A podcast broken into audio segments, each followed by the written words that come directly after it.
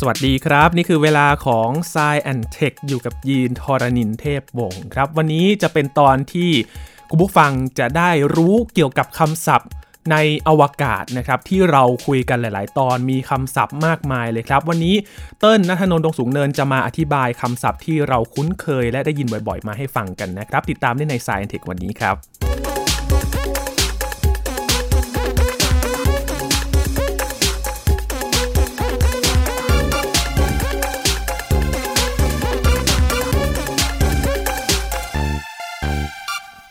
ในเรื่องของวิทยาศาสตร์และเทคโนโลยีนะครับ มักจะมีคำศัพท์ หรือว่าคำที่เป็นคำเฉพาะนะครับ มาอธิบายถึงเหตุการณ์หรือว่าสิ่งต่างๆ มากมายครับ เรื่องของอวกาศก็เช่นเดียวกันนะครับ มีหลายคำที่เราคุ้นเคย ที่เราคุยกันทุกๆ สัปดาห์นะครับ วันนี้จะมาอธิบายให้ฟังกันครับ ตอนนี้จะเป็นพจนานุกรมให้กับคุณผู้ฟังได้ทราบกันครับว่า แต่ละคำศัพท์นั้นมันหมายถึงอะไรบ้างนะครับ อยู่กับเติ้ลนัทนนท์ดงสูงเนินบรรณาธิการบริหารของ spaceTS.co แล้วครับ สวัสดีครับเติ้ลครับสวัสดีครับพี่อิน วันนี้เติ้ลรวบรวมคำศัพท์มาให้กับทุกๆคนใช่ได้ครับรู้กันเนาะก็มีประมาณ1 2 3 4 5 6 7 8 9อ่า10ประมาณ10กว่า10คำคำสิบกว่าคำซึ่งแต่ละคำเนี่ย เราก็น่าจะคุ้นหูกันอยู่อย่างดีเลยเนาะครับ เริ่มคำแรกกันเลยครับเติ้ลครับ จริง ๆ เต้นรวมตัวคำศัพท์มาเนี่ยเต้นพยายามจะลองนึกภาพดูว่าอะไรที่เป็นพื้นฐานและเป็นคำที่เราใช้บ่อยที่สุดเวลาที่เราคุยข่าวอวกาศกันเนยนะฮะแล้วก็เต้นก็เคยคุยกับหลายคน ก็พบว่าหลายคนเนี่ยยังแยกไม่ออก ระหว่างคำสามคำนะครับ ซึ่งเป็นเบสิกมากๆเลยเป็นเบสิกสเปซมากๆเลยก็คือคำว่า rocket จรวดอืม spacecraft ยานอวกาศครับแล้วก็ space station สถานีอวกาศอืมสามสิ่งเนี้ยเป็นปัญหามากสำหรับหลายคนนะครับ ว่าเวลาที่เราพูดว่านักบินอวกาศเดินทางด้วยจรวดขึ้นยานอวกาศไปสู่สถานีอวกาศเนี่ยหลายคนนึกภาพไม่ออกว่ามันคืออะไร อืม ซึ่งในตอนนี้เนี่ยเดี๋ยวต้นจะลองเล่าให้ฟังว่าคำว่าจรวดคำว่ายานอวกาศ แล้วก็คำว่าสถานีอวกาศเนี่ยมันมันต่างกันยังไงนะครับครับเริ่มต้นจากคำแรกก่อนละกันก็คือคำว่าจรวดเนาะคำว่าจรวดเนี่ยถ้าเป็นภาษาอังกฤษเนี่ยเขาก็จะเรียกว่า rocket ซึ่งคำนี้เนี่ยโอเค หลายคนก็จะนึกภาพออกว่ามันก็คือเป็นพาหนะอย่างหนึ่งที่พาเราขึ้นไปสู่อวกาศ ใช่ไหมครับถ้าให้เด็กวาดรูปจรวดเนาะเด็กก็จะวาดเป็นเหมือนกับแท่งทรงกระบอกเนาะใช่ไหมครับ แล้วก็มีตัวเครื่องยนต์นะหรือว่าตัวไอพ่นเนี่ยออกมาจากทางด้านล่างมันใช่ก็ไหมคจะรับวาดไฟอยู่แต่ว่าทีนี้ท้ยเนี่ยอ่าถูกต้องก็เบสิกมากๆ แต่ว่าทีเนี้ยปัญหาก็คือ ถ้าเราไปดูพวกภาพวาดจรวด หรือว่าภาพวาดอะไรที่มันเป็นแบบภาพเด็กวาด หรือว่าภาพในการ์ตูนหรือว่าพวกคลิปอาร์ตตามเว็บต่างๆ อะไรแบบเนี้ยครับ เวลาที่เราวาดจรวดเนี่ย เราจะวาดหน้าต่างเข้าไปด้วย อืมเคยเห็นไหมพี่อินเคยเห็นไหมนึกภาพตามเนาะครับเป็นจรวดนะเป็นแท่งกลมๆแล้วก็มีไฟออกมาตรงท้ายแล้วก็มีหน้าต่างด้วยเออพูดถึงอ่าหน้าต่างนี่ต้นพี่ว่าชอบสิ่งนี้แหละที่วาดแล้วหน้าต่างต้องแบบหน้าต่างมีโค้งๆด้วยนะอ่าใช่ถ้าเป็นหน้าต่างโค้งไม่มีใครวาดจรวดแล้วก็หน้าต่างเหลี่ยมเนาะเอออันนี้เนี่ยต้นว่ามันเป็นตัวที่ส่งผลให้คนงงกับคำว่า แล้วจรวดกับยานอวกาศต่างกันยังไงอืม เราสามารถลองทำเอ็กซ์เพร์เมนต์เล่นๆได้นะฮะว่าถ้าลองบอกว่าเอาเด็กๆ วาดรูปจรวดหน่อย อ่า เด็กก็จะวาดเป็นจรวดแบบที่ต้นบอกเนาะครับแต่ถ้าบอกว่าเอาเด็กๆ วาดรูปยานอวกาศหน่อย อาจจะมาหลากหลายรูปแบบเออบางคนอาจจะวาดเป็นเครื่องบิน บางคนอาจจะจานบินเลย เป็นจาน UFO เลยโอ้แล้วคำถามก็คือเอาแล้วทีนี้จรวดกับ ยานอวกาศมันต่างกันยังไง สิ่งที่ทำให้จรวดกับยานอวกาศมันต่างกันเนี่ย ก็คือจรวดคำนิยามของมันจริงๆเนี่ยก็คือเป็นพาหนะอย่างหนึ่งที่ใช้การเผาไหม้เชื้อเพลิง ที่ทำให้เราสามารถเดินทางขึ้นสู่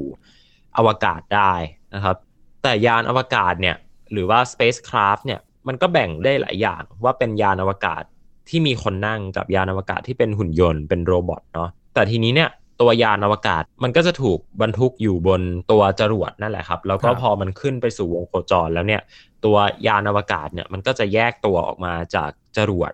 นะครับยกตัวอย่างก็อย่างเช่น เวลาที่เราคุยกันว่า SpaceX ส่งยาน Dragon ขึ้นไปเทียบกับสถานีอวกาศนานาชาติเนี่ยขั้นตอนของมันเนี่ยก็คือเขาจะเอาตัวยานอวกาศเนี่ยที่เป็นทรงกลมๆอะนะฮะโค้งๆเนี่ยแต่ว่าขนาดไม่ได้ใหญ่มากเนี่ยครับติดเอาไว้บนหัวของจรวดฟอลค อนไนอืมอืม แล้วเขาก็จะจุดตัวจรวดขึ้นไปนะขึ้นสู่วงโคจร แล้วพอมันขึ้นไปอยู่บนวงโคจรแล้วเนี่ยตัวยานอวกาศเนี่ยมันก็จะแยกตัวออกมา แล้วก็เดินทางไปยังสถานีอวกาศนะครับ อันนี้ก็เป็นตัวอย่างหนึ่งของยานอวกาศ แต่ว่าทีนี้เนี่ยเวลาที่เราพูดว่า NASA ส่งยาน Perseverance ไปสำรวจดาวอังคารอะไรแบบนี้เนี่ยก็คือ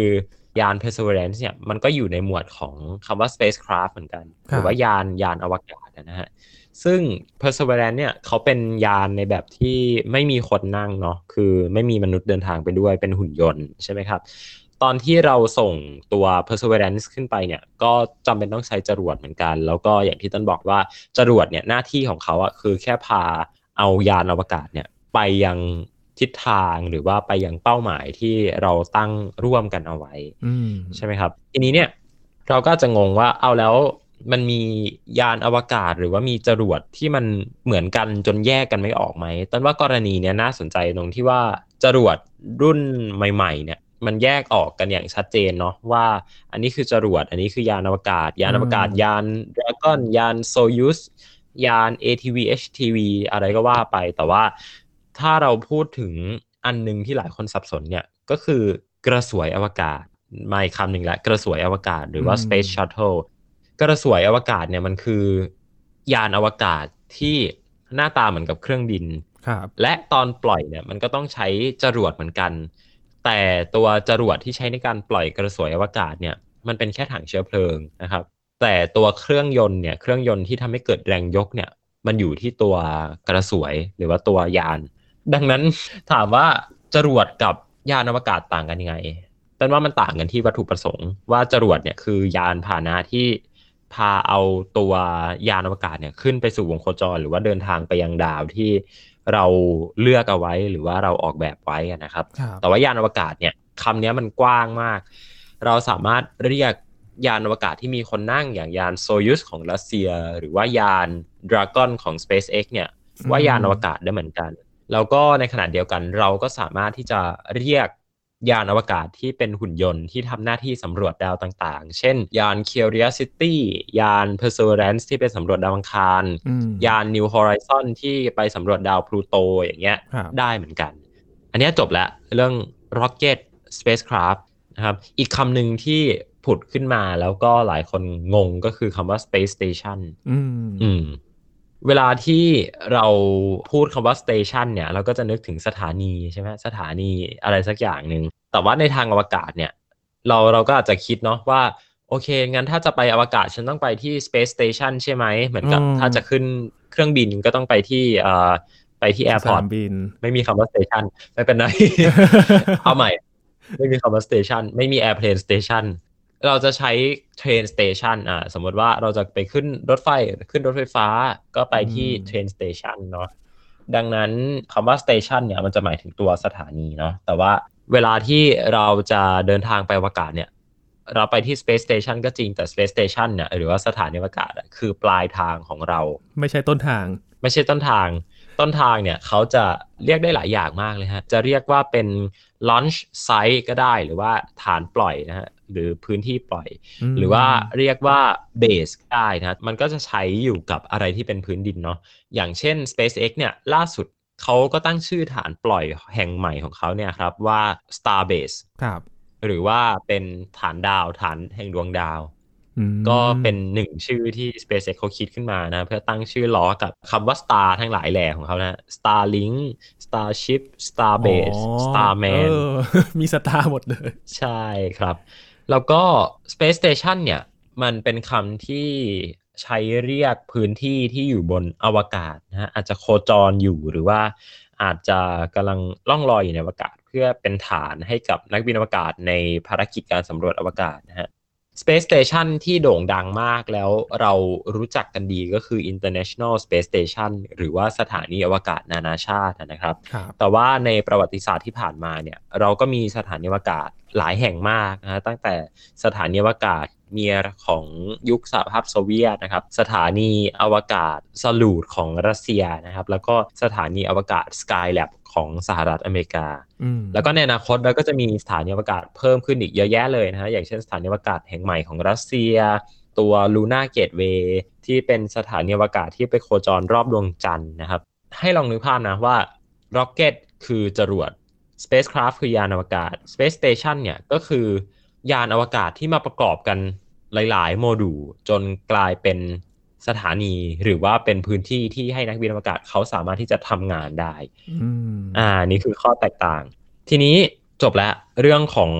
จรวดครับยานอวกาศแล้วก็สถานีอวกาศนะครับอืมก็เป็น topic ที่น่าจะเคลียร์กันแล้วนะครับ ทีนี้ต้นอยากจะชวน move ไปในเอ่อหมวดถัดไป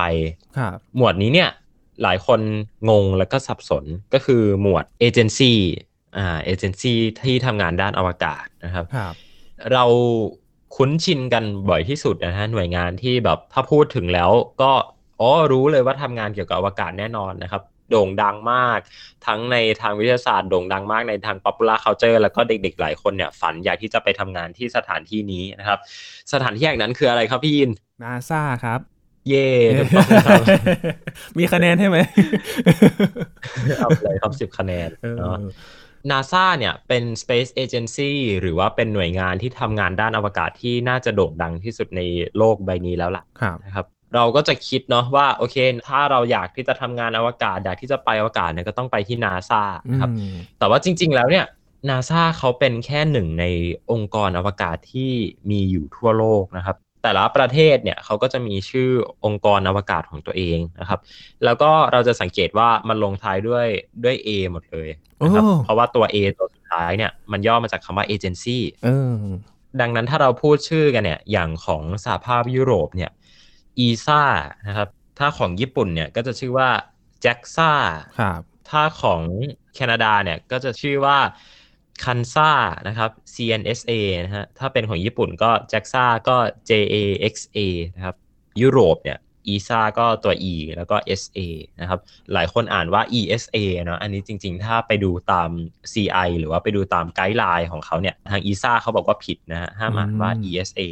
ในขณะเดียวกันเนี่ย JAXA เนี่ยก็ห้ามอ่านว่า JAXA นะฮะ จริงๆก็อ่านได้แหละ แต่ว่ามันก็จะไม่ตรงกับ CI ของเขานั่นเองออเพราะว่าก็คงไม่มีใครอ่าน NASA ว่า NASA เนาะไม่มีไม่มี แล้วก็ของของไทยเราเนี่ย ตอนเนี้ยยังไม่มีหน่วยงานอวกาศนะครับ ยังไม่มีทาซาหรือว่ายังไม่มีอะไรแบบนี้ แต่ว่าอืมในอนาคตเนี่ยก็ใกล้เคียงที่สุดที่เรามีเนาะก็คือเป็นสำนักงานกำกับ กิจการด้านอวกาศเนี่ย แต่ว่าเขาก็ยังไม่ได้ลงลึกถึงการมาทำงานอะไรแบบนี้อยู่ดีนะครับ เขาก็จะทำงานในแง่ของการดูแลพวกนโยบายดูแลพวกคล้ายๆ กับเป็นกสทช ด้านอวกาศมากกว่าอืนะครับมดังนั้นของไทยเราเนี่ยยังยังไม่มีเนาะเราจะมีนาริตแล้วก็จิสดาที่เป็นหน่วยงานที่ทำงานด้านอวกาศ แต่ว่า ทำเป็นฟังก์ชันฟังก์ชันไป อย่างเช่น นาริตเองเนี่ยเขาก็จะดูแลด้านของการศึกษาอวกาศนะการศึกษาดาราศาสตร์ ในฝั่งวิชาการหน่อยอืมแต่ว่าจิสดาเนี่ยเขาก็จะดูแลในเรื่องของภูมิศาสตร์ฮะภูมิสารสนเทศครับหน้าที่แตกต่างกันไปนะครับ แต่ว่าถ้าเราไปดูอย่างของประเทศจีนเนี่ยเขาก็จะดูแลทุกอย่างเลยนะครับดูแลด้านอวกาศ ทุกอย่างแจ็กซ่าเนี่ยเมื่อก่อนเขามี 2 หน่วยงานแยกนะฮะคล้ายๆกับไทย แล้วเขาก็เมิร์จกันในที่สุดก็กลายมาเป็นแจ็กซ่านะครับนาซาอันนี้เนี่ยก่อตั้งขึ้นมา เพราะว่าเมื่อก่อนเนี่ยการทำงานอวกาศเป็นเรื่องของกองทัพเนาะแล้วเขาก็เลยตั้งเป็นการสำรวจอวกาศ ฉบับประชาชนหรือว่าฉบับคนธรรมดาขึ้นมา ก็เลยเกิดเป็นนาซานะครับอืมส่วน ESA หรือว่า European Space Agency เนี่ยก็เป็นหน่วยงานที่เกิดขึ้นมาภายใต้ ความร่วมมือของชาติสมาชิกยุโรปนะชาติสมาชิก European Union หรือว่าสหภาพยุโรปเนี่ยก็มีหน้าที่แตกต่างกันไปนะครับ แล้วก็แต่ละอันเนี่ยก็มีโลโก้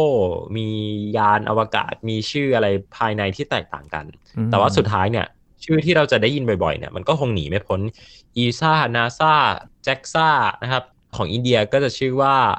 IRSO นะครับ แล้วก็ของรัสเซียอันเนี้ยน่าสนใจหน่อย รัสเซียเนี่ยหน่วยงานของเขาจะชื่อว่า Roscosmos นะครับ Roscosmos เนี่ยเป็นหน่วยงานอวกาศของรัสเซีย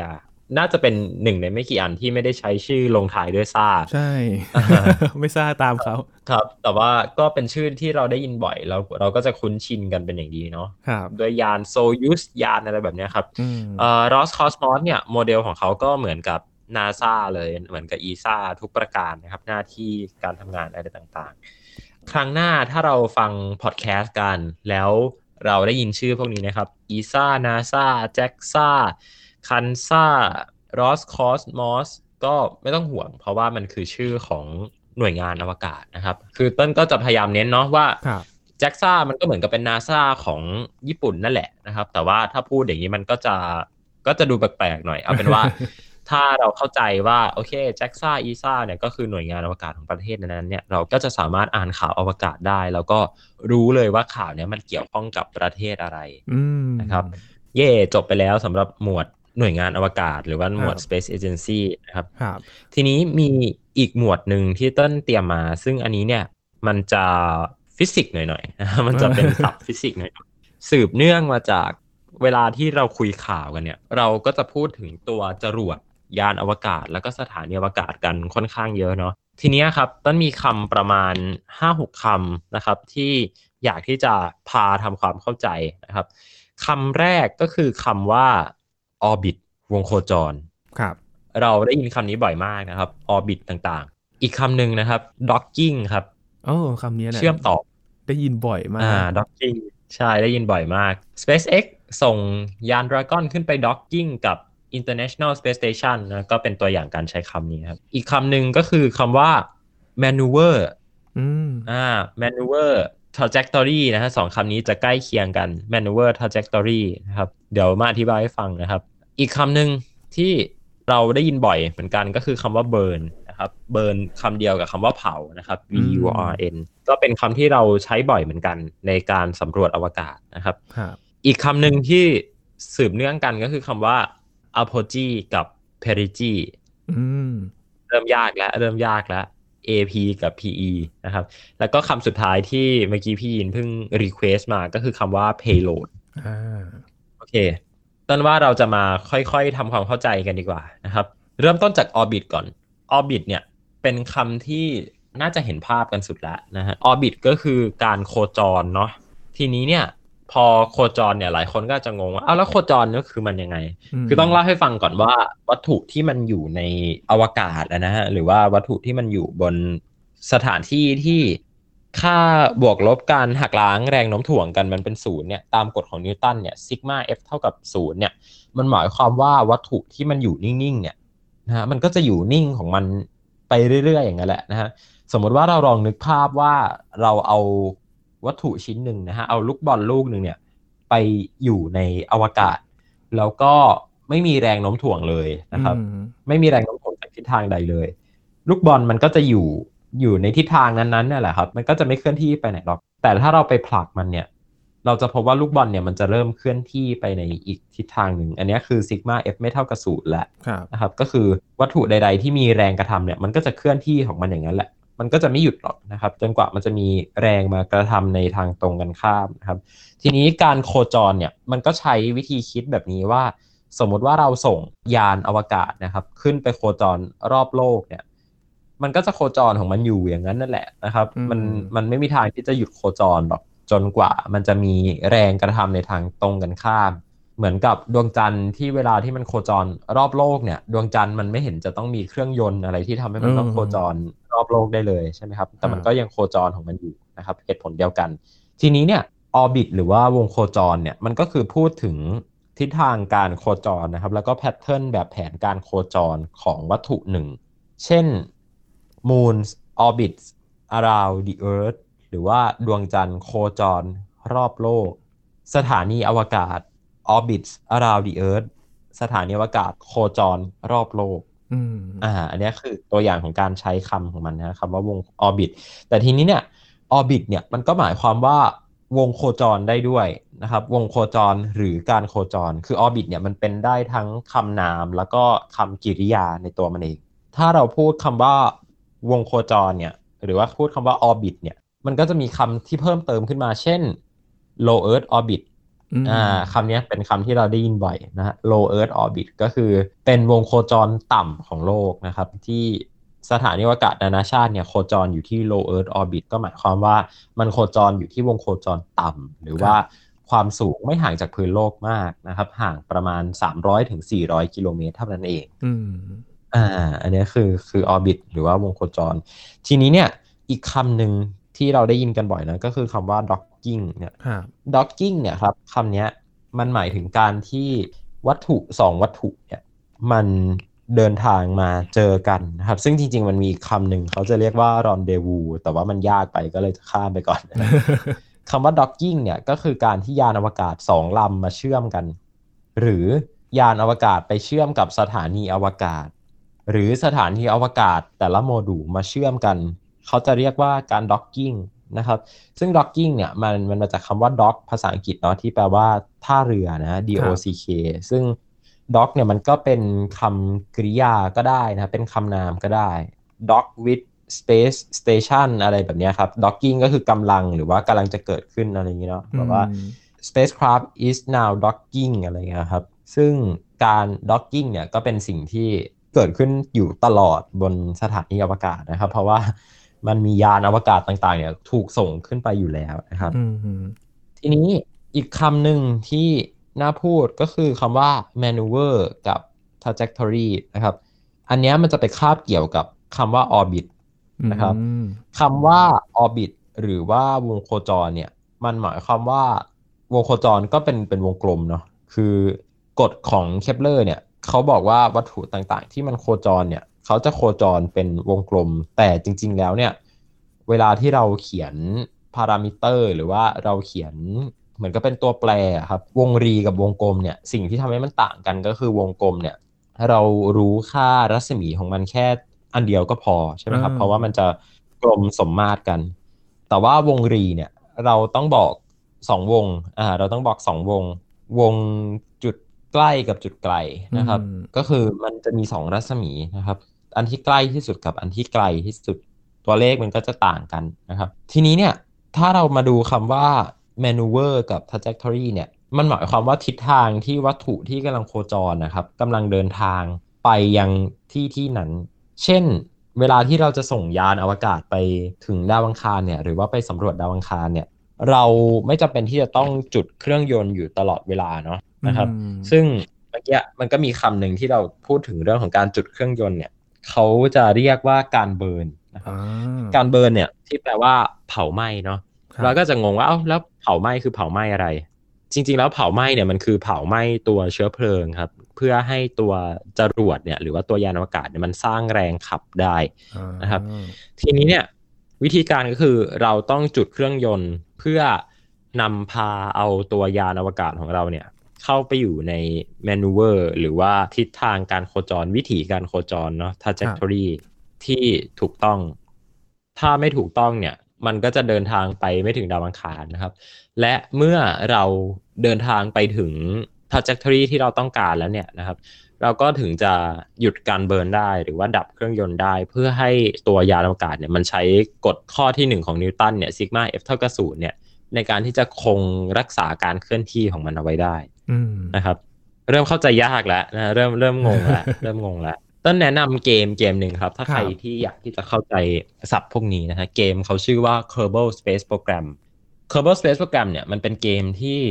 เขาอนุญาตให้เราลองเล่นหลักฟิสิกส์ที่มันอยู่ในเกมนะฮะลองส่งยานอวกาศ ลอง burn orbit ลองคำนวณ maneuver ลองทำการ docking ลองส่ง payload ได้หมดเลยครับคือถ้าเราเล่นเกมเนี่ยต้นว่าเราเราจะเข้าใจศัพท์ทั้งหมดที่เราคุยกันในวันนี้เลยนะครับ ลองไปโหลดเล่นได้ครับ ชื่อว่า Kerbal Space Program Kerbal ครับ K E R B A L นะครับ Kerbal แล้วก็ Space Program โครงการอวกาศนะครับ ทีนี้มันจะเหลือศัพท์อีกประมาณ 2 ตัวเนาะที่เรายังไม่ได้คุยกันก็คือคำว่า apogee perigee แล้วก็ payload นะครับ จริง ๆ ศัพท์ที่มันเกี่ยวข้องกันเนี่ยต้นว่ามัน grouping รวมกันได้หมดเลยนะว่า orbit docking maneuver trajectory burn apogee perigee คำพวกนี้คือคำในหมวดเดียวกันหมดเลยนะครับ เขาจะเรียกว่า orbital mechanics นะครับ apogee กับ perigee เนี่ยเมื่อกี้ต้นเคยพูดว่าโลกของเราเนี่ย หรือว่าวัตถุต่างๆ อะไรก็ตามเวลามันโคจรเนี่ย มันจะโคจรเป็นวงรี ฉะนั้นเราต้องมีตัวใกล้กับตัวไกลของมัน ใช่ไหมครับครับทีเนี้ยตัวใกล้เนี่ยก็คือตัวคำว่า peri นะครับ perigee แล้วก็ตัวไกลเนี่ยก็คือ apogee นะครับ ซึ่งจริงๆศัพท์มันก็จะผันเปลี่ยนไปตามดาวอีกนะครับ gee เนี่ยมันคือ geo นะครับอืมจริงๆ peri เนี่ยมันมาจากคำว่า perihelionนะครับ ถ้า perihelion เนี่ย helion เนี่ยมันมาจากคำว่า helio ก็คือดวงอาทิตย์ใช่ไหมครับ ดังนั้นจุดใกล้ดวงอาทิตย์เนี่ยเราจะเรียกว่า perihelion อืมจุดที่โคจรมาใกล้โลกเนี่ยเราจะเรียกว่า perigee ถ้าสมมุติว่าเป็นดาวพฤหัสอะไรเงี้ย เราจะเรียกว่า perijove ซึ่งศัพท์มันก็จะผันผันผันไปตามดาวตามดาวนั้นๆ อ่าอ๋อถูกต้องครับ อันเนี้ยจะซับซ้อนหน่อย แต่ต้นว่าถ้าเราศึกษาได้เนี่ย เราจะสนุกแล้วเราจะอ่านศัพท์ดาราศาสตร์ได้ง่ายขึ้นเยอะเลยครับว่า perihelion คืออะไร perigi คืออะไรอะไรแบบเนี้ยครับ อย่างที่บอกไปว่าแนะนำ Kerbal Space Program เออดีจริงๆครับ ดีมาก ต้องลองเล่นไปหาลองเล่นดูนะครับ ช่วงนี้สตรีมน่าจะลดราคาอยู่นะครับ โอเค ทีนี้สุดท้ายของวันนี้แล้วครับคำนี้เราพูดกันบ่อยมากอืมบ่อยมาก แล้วตัวต้นเองก็พูดคำนี้ แล้วก็เป็นคนที่ทำสิ่งนี้ด้วยตัวเองเลยก็คือคำว่า payload ครับ หลายคนงงว่า payload คืออะไรนะครับต้นน่ะสรุปให้ง่าย ๆ เลยว่า payload เนี่ย มันก็คือวัตถุที่ถูกส่งขึ้นไปพร้อมกับจรวดหรือว่ายานอวกาศ เพื่อวัตถุประสงค์ใดวัตถุประสงค์หนึ่งนะครับ เช่นต้นจะยกตัวอย่างว่างานวิจัยของต้นล่าสุดเนี่ยก็คือการส่ง payload ที่ชื่อว่า MESSI หรือว่า Molecular Encoded Storage for Space Exploration เนี่ยขึ้นไปบนอวกาศเพื่อศึกษาการทำงานของ DNA ในอวกาศ อันเนี้ยเราก็จะเรียกมันว่าได้ว่า payload เหมือนกันนะครับ เพราะว่าอืม payload เนี่ยมันก็คือการที่เราส่งอะไรบางอย่างขึ้นไปบนอวกาศผ่านจรวดหรือว่าผ่านยานอวกาศ ซึ่งคำที่เราจะได้ยินกันเนี่ย ก็อย่างเช่น SpaceX ส่ง payload ขึ้นไปบนอวกาศนะครับ payload มันจะเป็นอะไรก็ได้ ยานอวกาศก็ได้ดาวเทียมก็ได้อืมหรือว่าเป็นกล่องหรือว่าเป็น CubeSat หรือว่าเป็นอะไรก็ได้นะครับ เราจะเรียกว่า payload นะครับอืม สรุปก็คือ payload ก็คืออะไรก็ตามที่ส่งขึ้นไปในภารกิจสำรวจอวกาศนั้นๆ เพื่อ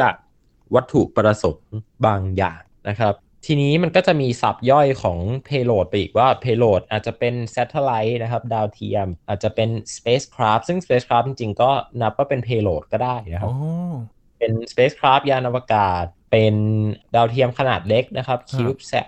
หรือว่าจะเป็น instrument instrument ที่ที่ว่านี้ไม่ใช่เครื่องดนตรี แต่ว่า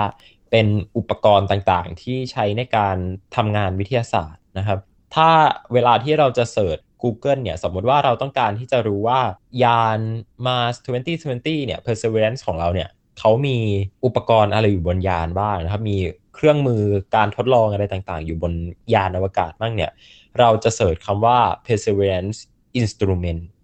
อ่าไม่ใช่เครื่องดนตรีนะ อย่าเข้าใจผิด มันคือคำว่าอุปกรณ์ทดลองทางวิทยาศาสตร์นะคครัรับบแล้วเราก็จะเจอ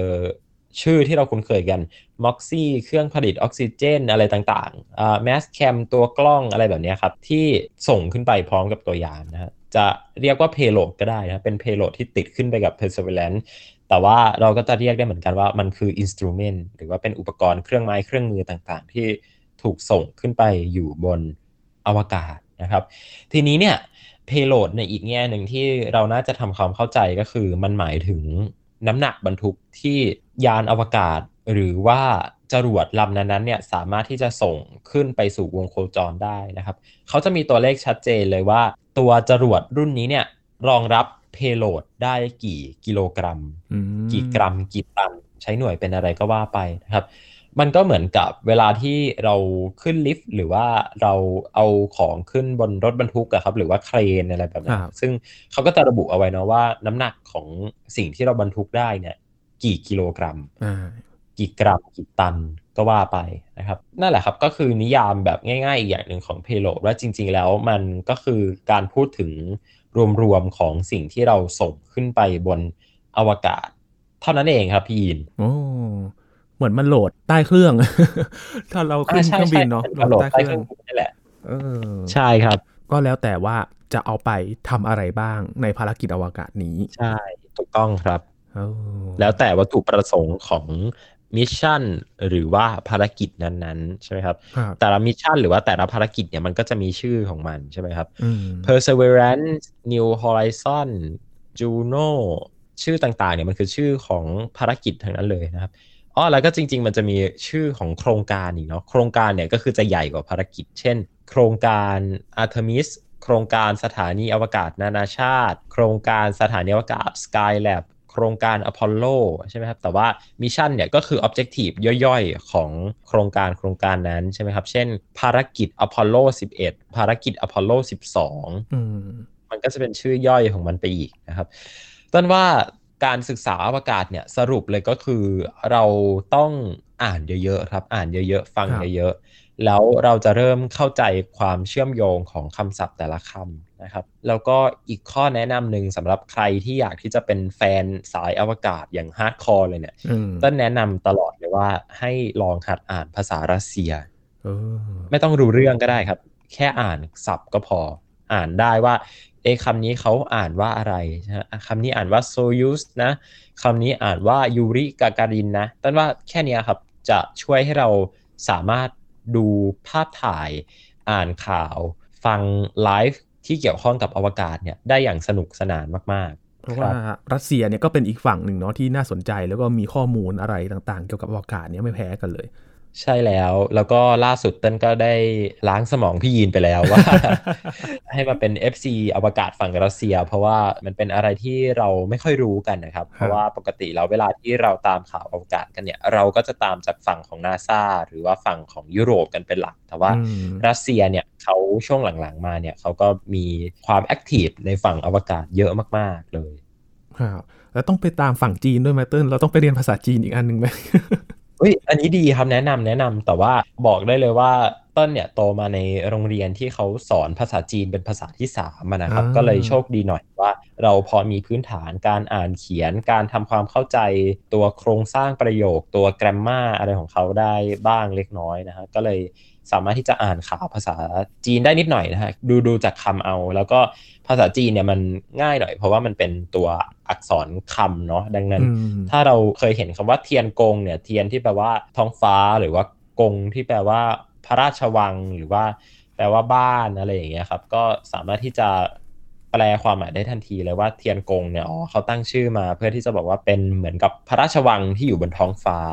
อืมเราก็จะเข้าใจคำพวกเนี้ยได้ได้ได้ง่ายขึ้นนะครับ แต่ว่ารัสเซียเนี่ยมันจะแตกต่างกันตรงที่ว่าเราอาจจะไม่ได้เข้าใจว่ามันแปลว่าอะไร แต่ว่าภาษารัสเซียเนี่ยมันมันมีรากศัพท์ แล้วก็ตัวรากพื้นฐานที่มาของภาษาเนี่ยเหมือนกับภาษาในตระกูล Indo-Proto-European ทั้งหมดนะครับ ดังนั้นคำศัพท์ต่างๆ เนี่ยมันจะคล้ายๆกันนะครับอืมคำว่า cosmos cosmo เนี่ย ถ้าเราย้อนกลับไปดูชื่อของหน่วยงานอวกาศสำรวจอวกาศของรัสเซียเนาะ Roscosmos โอเค มันมีคำว่า cosmos อยู่ในชื่ออยู่แล้ว ดังนั้นเราก็พอจะเดาได้ว่าอันนี้เนี่ยเป็นหน่วยงานที่เกี่ยวข้องกับอวกาศใช่ไหมครับครับ cosmos cosmo cosmology คำต่างๆ พวกนี้มีรากศัพท์มาจากที่เดียวกันหมดนะครับ ก็คือเป็นภาษาในตระกูลอินโตโปรโตยูโรเปียนนะครับอืมนอกจากเรื่องอวกาศแล้วนะครับ เราต้องดูเรื่องของภาษาด้วยนะครับ มันจะทำให้เชื่อมโยงเรื่องต่างๆได้ง่ายขึ้นเนาะและอย่างเรื่องอวกาศเนี่ยมันมีไม่ใช่มีแค่ฝั่งภาษาอังกฤษอย่างเดียว มันมีฝั่งหลาย ๆ ชาติด้วย แล้วก็จะได้เห็นว่าแต่ละชาติเนี่ยตอนนี้พัฒนาไปถึงไหนแล้วนะครับ แล้วหวังว่าตอนนี้ ทุกคนที่ได้ฟัง